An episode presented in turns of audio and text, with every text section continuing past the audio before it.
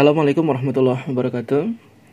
Teman-teman, saya semua, pada kesempatan kali ini kita akan masuk pada bab 1 dalam buku Pendidikan Anak dalam Islam atau Tarbiyatul Aulad fil Islam karya Dr. Abdullah Nasiullah. Teman-teman sebelumnya perlu aku sampaikan ya, hal menarik di dalam agama Islam salah satunya adalah dia berbicara secara komprehensif ketika uh, memberikan sebuah konsep. Salah satu contohnya adalah yang ada di buku ini. Ketika kita ingin berbicara tentang mendidik anak, ternyata bab satunya adalah bab pertamanya adalah berbicara tentang pernikahan. Menarik ya teman-teman. Judul babnya adalah pernikahan yang ideal dan kaitannya dengan pendidikan. Nanti kita akan temukan kenapa Islam berbicara anak tetapi hal pertama yang dibicarakan adalah pernikahan. Dr. Abdullah Nasiulwan e, menyampaikan ada tiga fondasi berkaitan dengan pernikahan. Pertama, pernikahan itu dia adalah fitrah manusia. Jadi Islam ini, syariat Islam itu melarang keras kerahiban sebagaimana Rasul mengatakan sesungguhnya Allah telah menggantikan untuk kita pola hidup ruh baniyah dengan agama yang lurus dan mudah. Robaniyah itu apa? Itu kerahiban. Jadi seolah-olah memisahkan dunia dengan akhirat. Dan kalau kita ingin mencapai Tuhan atau ingin mencapai akhirat itu kita fokus tanpa memikirkan dunia sama sekali. Nah, Islam itu melarang hal itu. Ini juga Allah mengatakan di dalam surat Ar-Rum, "Fitratullah allati fatarna 'alaiha la tabdila li khalqillah. Dzalika dinul qayyim walakin aktsarun nasi la ya'lamun." Tetaplah kalian itu berada dalam fitrahnya Allah yang telah menciptakan manusia menurut fitrah itu. Tidak ada perubahan dalam fitrah Allah, itulah dinul qayyim, agama yang lurus. Jadi seolah-olah ketika kita uh, tidak mengikuti fitrahnya manusia untuk menikah, itu seolah-olah kita uh, keluar dari agama yang lurus itu, teman-teman. Ini sebagaimana suatu ketika ada tiga orang sahabat gitu ya, uh, mendatangi rumah istri-istrinya Nabi untuk menanyakan tentang gimana sih ibadahnya Nabi itu. Saking terpananya dengan ibadahnya Nabi, kemudian mereka ngomong gini, di manakah kedudukan kami dibandingkan beliau? Gitu ya. Kemudian salah satu mereka mengatakan, saya akan selalu sholat malam tanpa tidur. Kemudian yang satu lagi mengatakan, saya akan selalu berpuasa gitu ya. Kemudian satu lagi mengatakan, saya akan menjauhi kaum wanita dan tidak akan menikah selama-lamanya. Kemudian datang Nabi. Nabi mengatakan, apakah kalian yang mengatakan demikian dengan dan demikian gitu ya. Kemudian mereka menjawab, iya ya Rasul. Dan Rasul mengatakan begini, demi Allah, sesungguhnya aku adalah orang yang paling takut kepada Allah daripada kalian. Dan aku juga orang yang bertak paling bertakwa kepada Allah daripada kalian. Meski demikian, aku berpuasa juga aku berbuka, aku sholat malam juga aku tidur, dan aku juga menikahi kaum wanita. Oleh karena itu, barang siapa yang tidak suka dengan sunahku, maka dia bukan dari golonganku. Ini jelas sekali ya teman-teman tentang nikah. Poin kedua, pernikahan merupakan ibadah yang menciptakan kemaslahatan sosial. Dan kata beliau, Dr. Nasi Ulwan, ini kemaslahatan itu kemaslahatan yang sangat banyak. Pertama apa? Untuk melindungi keberlangsungan hidup manusia. Ya jelas ya, kalau misalkan manusia di planet ini tidak ada yang mau menikah gitu. Tidak tidak akan ada keturunan manusia, akan musnah manusia gitu. Lanjut nomor poin kedua. Nikah itu itu fungsinya menjaga nasab. Nasab itu semacam urutan dari uh, saya ayah siapa, eh saya ayahnya siapa? Kemudian ayah ayah saya anaknya siapa? Dan terus menerus ke atas gitu seperti itu. Itu itu seba, semacam riwayat uh, keturunan kita. Itu adalah nasab. Kenapa penting nasab itu? Karena orang yang memiliki nasab yang jelas dia akan memiliki penghargaan diri kestabilan jiwa dan kemuliaan sebagai seorang manusia. Nah ini berkaitan dengan poin selanjutnya. Yang ketiga e, kemaslahatan sosialnya adalah nikah itu melindungi masyarakat dari kerusakan moral. Kenapa bisa melindungi dari kerusakan moral? Karena ketika orang tahu nasabnya, orang tahu dia keturunan siapa, dia akan melihat wah saya ini orang yang memiliki kemuliaan uh, anak dari orang tua yang mulia maka dia akan menjaga diri untuk berusaha untuk tidak melakukan hal yang buruk dan kalau misalkan orang satu orang berpikir seperti itu kemudian seluruh masyarakat berpikiran seperti itu maka itu akan menciptakan masyarakat yang terhiasi dengan adab yang utama dan akhlak yang baik. Makanya Rasul menganjurkan ya untuk para pemuda untuk segera nikah kalau punya kemampuan. Ini hadis uh, riwayat jamaah ya. Beliau mengatakan uh, Rasulullah mengatakan ya ma'asyara syabab man istata'a minkum muba'ah. Wahai sekalian pemuda, barang siapa di antara kalian yang memiliki kemampuan untuk menikah, maka menikahlah. Poin keempat, kemaslahatannya nikah itu melindungi masyarakat dari berbagai penyakit. Karena apa? Karena kalau tidak ada komitmen antara satu manusia dengan manusia lain selain dari komitmen pernikahan ya ini antar laki-laki dan perempuan maka opsi yang kedua adalah jalur perzinahan tidak ada opsi yang lain dan orang-orang yang melakukan zina itu akan menciptakan penyakit-penyakit yang bahkan menjijikan seperti uh, di sini disebutkan seperti sipilis, kencing nanah dan lain sebagainya. Dan kita juga tahu ya uh, salah satu penyakit yang mengerikan yaitu AIDS yang membunuh uh, imun, yaitu uh, coba kita lihat lagi referensi kita ternyata dia lahir dari kebiasaan orang-orang yang melakukan uh, seks bebas. Ya hati-hati teman-teman ya. Makanya dengan menikah insya Allah penyakit-penyakit itu akan terhindari. Yang kelima, Maslahatnya nikah itu menciptakan ketentraman jiwa dan rohani. Ini penting banget. Minimal dalam pribadi kita itu menikah adalah untuk ini teman-teman. Sebagaimana Allah mengatakan di dalam surat Ar-Rum ini kita juga paling sering nemu uh, ayat ini di kalau kita dapat undangan nikah tuh di belakangnya suka ada ayat ini ya. Ar-Rum ayat 21 Allah mengatakan Wa min ayatihi an khalaqalakum min anfusikum azwaja litaskunu ilaiha wa ja'ala bainakum mawaddah wa rahmah. Inna fi dzalika laayatin liqaumin yatafakkarun. Dan di antara tanda-tanda kekuasaan Allah itu dia menciptakan untukmu istri-istri dari jenismu sendiri. Supaya kamu cenderung dan merasa tentram kepadanya. Ini supaya kamu litas kunu, supaya kamu mendapatkan sakinah. Sakinah itu ketentraman. Seolah-olah kita men, uh, habis jalan ke mana ke mana ke mana capek kehilangan arah kemudian kita tiba-tiba menemukan uh, rumah kita kembali gitu oh ini rumah kita nih ah, itu disebut dengan sakinah kemudian Allah juga akan menjadikan uh, rasa mawadah rasa kasih sayang dan Allah akan memberikan rahmat karena karena pernikahan itu. Ini yang sering uh, teman-teman di teman-teman kita singkat jadi samawa ya. Sakinah mawadah wa warohmah. Samawa samara. Sakinah mawadah warohmah.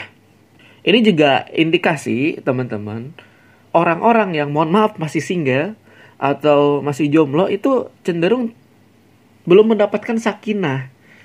Jadi labil istilahnya itu belum tentram jiwanya nah ya yang belum nikah ya segera nikah ya yang keenam kemaslahatan sosialnya nikah itu menciptakan kerjasama antara suami dan istri dalam membangun keluarga dan mendidik anak.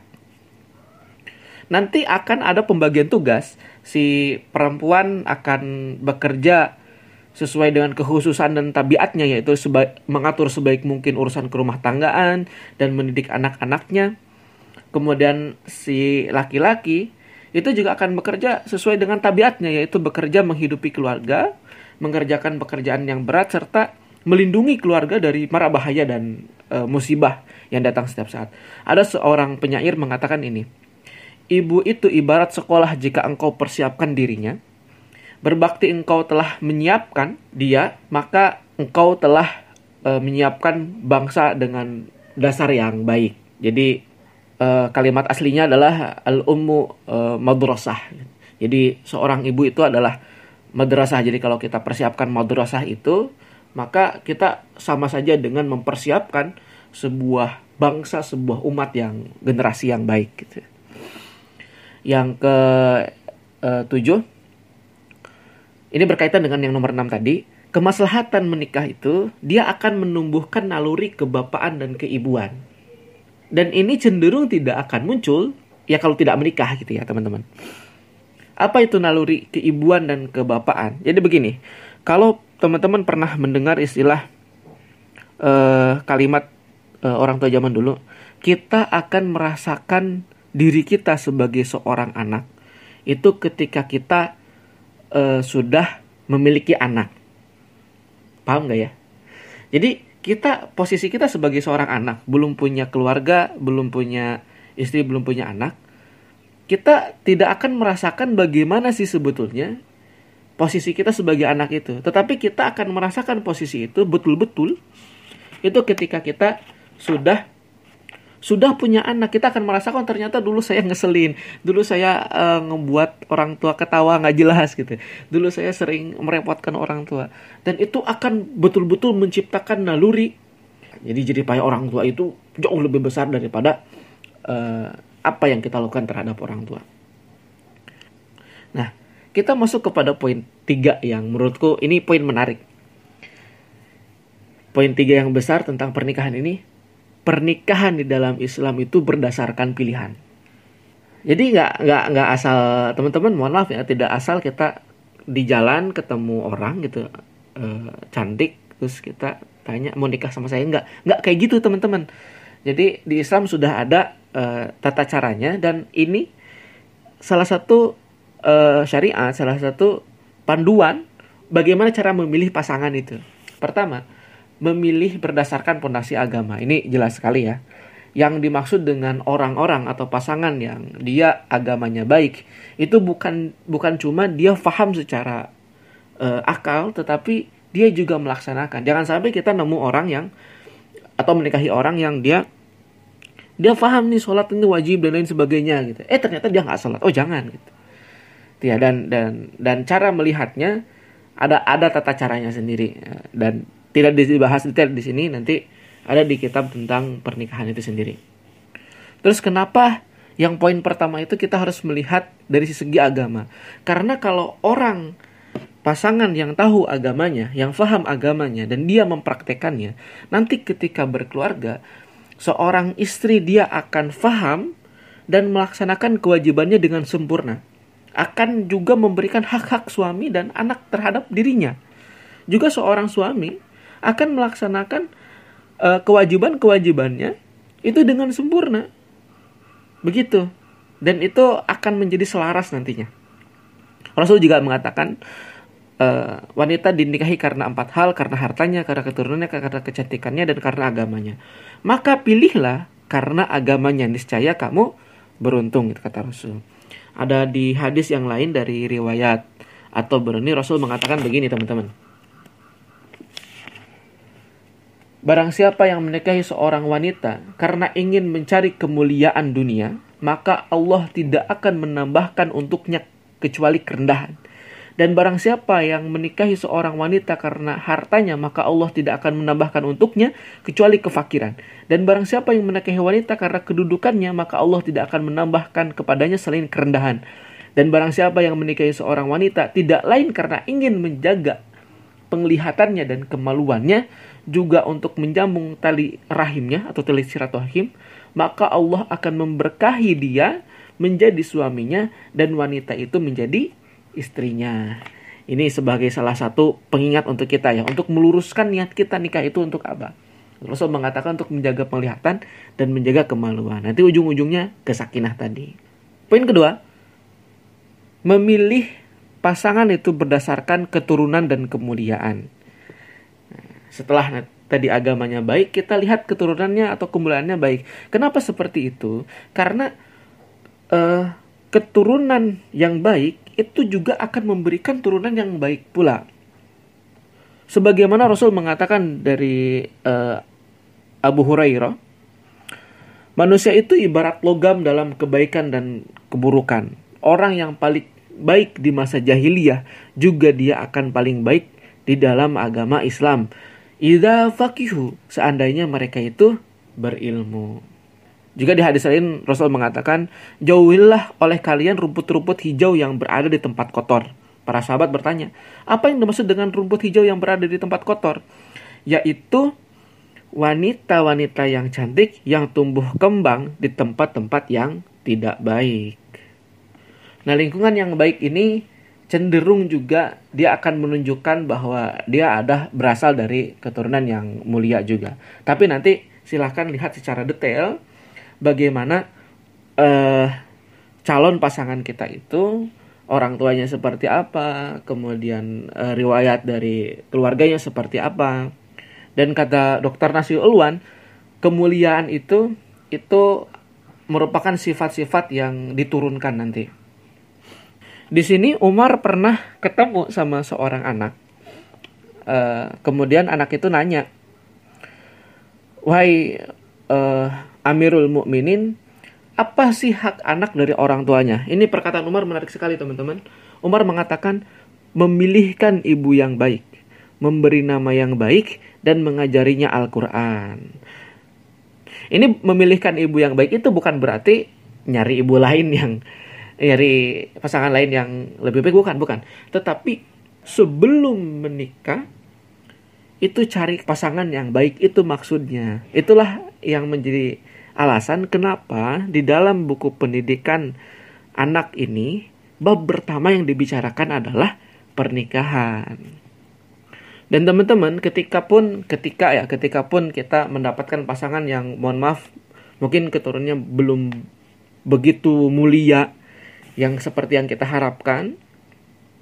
Kemudian ketika berjalan insya Allah nanti ada kesempatan untuk e, memperbaiki hal itu. Tetapi Dokter Nasiulan mengatakan seperti ini. Ketika kita punya pasangan misalkan suami atau istri yang dia memiliki eh, dia merupakan keturunan yang kurang baik, kemudian memiliki ahlak yang kurang baik, kita akan kesulitan ketika nanti akan mengajari anak kita untuk mendapatkan ahlak yang baik karena anak itu cenderung meniru apa yang dilakukan oleh oleh orang tuanya. Makanya di sini ditekankan memang setelah poin agama itu yang kedua adalah dia merupakan keturunan keturunan yang baik. Poin ketiga dalam memilih pasangan. Pilihlah orang yang jauh dari hubungan kekerabatan. Ini salah satu arahan di dalam Islam itu bijaksana sekali yaitu mengutamakan wanita yang asing. Kenapa? Karena untuk menjauhkan fisik anak dari pengaruh penyakit-penyakit yang mula, menular atau cacat bawaan. Ini ada salah satu perkataan ulama, janganlah kamu menikahi kaum kerabat sebab akan mendapatkan keturunan yang lemah jasmani dan dan akalnya. Peneliti hereditas mengemukakan bahwa menikahi orang yang memiliki hubungan darah yang dekat itu nanti keturunannya itu akan lemah secara jasmani dan akal. Teman-teman bisa lihat juga di hewannya. Salah satu contohnya kucing. Kucing itu kan kalau nikah deket-deketan tuh di sekitaran rumah. Itu lambat laun e, generasi semakin muncul itu ekornya itu akan memendek bahkan nanti ekornya akan pendek sekali itu salah satu cacat yang timbulkan kucing karena dia menikah dengan uh, yang dekat darahnya dengan dia ya walau alam bisawab poin keempat mengutamakan yang gadis. Hehe keren ya. Kenapa seperti itu? Beliau mengatakan karena memiliki manfaat untuk melindungi keluarga dari hal-hal yang dapat merusak menyusahkan kehidupan dan menjerumuskan dari berbagai bentuk permusuhan. Di satu waktu bisa menguatkan jalinan cinta antara suami istri karena gadis itu cenderung akan memberikan semuanya bentuk kehalusan dan kelembutan kepada orang yang pertama kali memberikan penjagaan kepadanya yang menjadi cinta pertamanya. Ini uh, ke keutamaan ini juga di, sempat disampaikan oleh seorang sahabat Rasul ya istri Rasul juga yaitu Aisyah radhiyallahu anha belum mengatakan begini, "Wahai Rasulullah, bagaimana pendapatmu jika engkau turun pada suatu lembah yang di dalamnya terdapat sebatang pohon yang telah dimakan sebagiannya dan sebatang pohon yang lain yang belum engkau mata, belum dimakan? Di mana engkau akan menggembalakan untamu?" Nabi menjawab, Ya tentunya pada pohon yang belum digembalakan. Nah Aisyah berkata, maka aku inilah pohon yang masih utuh dan belum digembalakan itu. Ini maksudnya uh, Aisyah ingin menunjukkan kelebihannya daripada istri-istri Nabi yang lain. Karena memang Aisyah itu adalah istri Nabi yang dinikahi uh, dalam kondisi masih gadis. Dan Rasulullah sendiri mengatakan begini di dalam hadis riwayat Ibnu Bajah dan Al Baihaqi, hendaklah kalian menikahi para gadis karena mereka itu lebih manis pembicaraannya, lebih banyak melahirkan anak dan lebih ridho dengan yang sedikit. Ini aku ingin menggarisbawahi lebih ridho dengan yang sedikit ini. Maksudnya adalah cenderung kalau kita menikah dalam kondisi uh, laki-lakinya belum pernah menikah, nikah pertama kali itu ya, dan si perempuannya juga uh, masih gadis juga, itu cenderung cenderung keluarga ini memiliki ketahanan ketika memang Allah menyempitkan rezeki mereka. Ini juga memberikan cambuk kepada kita teman-teman kalau kita menemukan seseorang calon misalkan dia uh, masih gadis walau alam tetapi dia memiliki sifat uh, tidak suka yang sedikit, kurang bersyukur gitulah istilahnya itu. Nah, itu mencurigakan. Atau dia memang gadis tetapi mewarisi sifat-sifat janda gitu ya. Oke, yang kelima, lebih mengutamakan menikah dengan wanita yang subur. Nah, ada ada dua cara uh, untuk melihat dia ini subur atau tidak. Pertama, uh, perempuan yang subur itu cenderung jasmaninya ini terhindar dari penyakit-penyakit yang menghalangi kehamilan. Itu cuma bisa diketahui oleh para ahli ya. Yang kedua, teman-teman, yaitu melihat kondisi ibunya atau kondisi saudari-saudarinya yang telah menikah. Jadi kalau ibunya punya anak atau dia punya saudara itu banyak, itu cenderung dia juga akan mewarisi, sifat itu. Kemudian kalau dia punya kakak e, perempuan yang sudah menikah, kemudian anaknya anaknya banyak, nah dia juga cenderung punya sifat seperti itu. Di sini dianjurkan yang memiliki uh, keuta memiliki keutamaan dia cenderung subur karena Rasul mengatakan seperti ini teman-teman. Nikahilah oleh kalian wanita-wanita yang subur lagi penyayang karena aku berbangga dengan jumlah kalian yang banyak. Jadi ini anjuran dari Rasulullah SAW karena nantinya ketika kita memiliki keluarga yang baik, kemudian anggota keluarga kita banyak, nanti masyarakat pun akan lebih banyak diisi oleh orang-orang yang baik pula. Tapi ada satu catatan di sini teman-teman, ketika kita berbicara dengan anak yang banyak itu, Dr. Nasi Ulwan memberikan catatan tentang poligami. Kalau kita ingin punya banyak anak, tentunya kita punya pilihan untuk melakukan poligami untuk untuk laki-laki ya. Tetapi beliau memberikan catatan besar uh, tentang sebuah hadis yang melarang kita untuk menyia-nyiakan. Sesungguhnya Allah akan memintai pertanggungjawaban setiap pemimpin atas siapa yang dipimpinnya. Apakah dia melaksanakannya atau menyia-nyiakannya sehingga seseorang akan ditanya tentang tanggung jawabnya terhadap keluarganya. Jadi kalau kita ingin punya uh, keluarga yang besar, punya anak banyak, kalau di sini mungkin konteksnya belum berbicara tentang poligami, maka kita pun harus mempersiapkan diri kita untuk mempertanggungjawabkan mereka. Kita mempersiapkan ilmu kita untuk menjadi ma'adhirah, menjadi dalil bahwa kita telah melaksanakan semua tanggung jawab kita di hadapan Allah.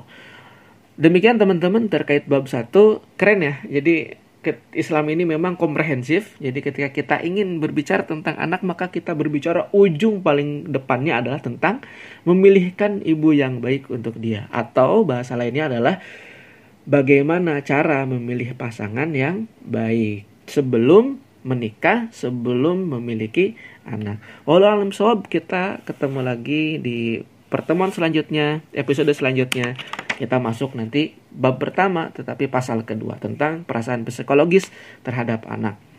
Demikian dari saya, walau alam. Assalamualaikum warahmatullahi wabarakatuh.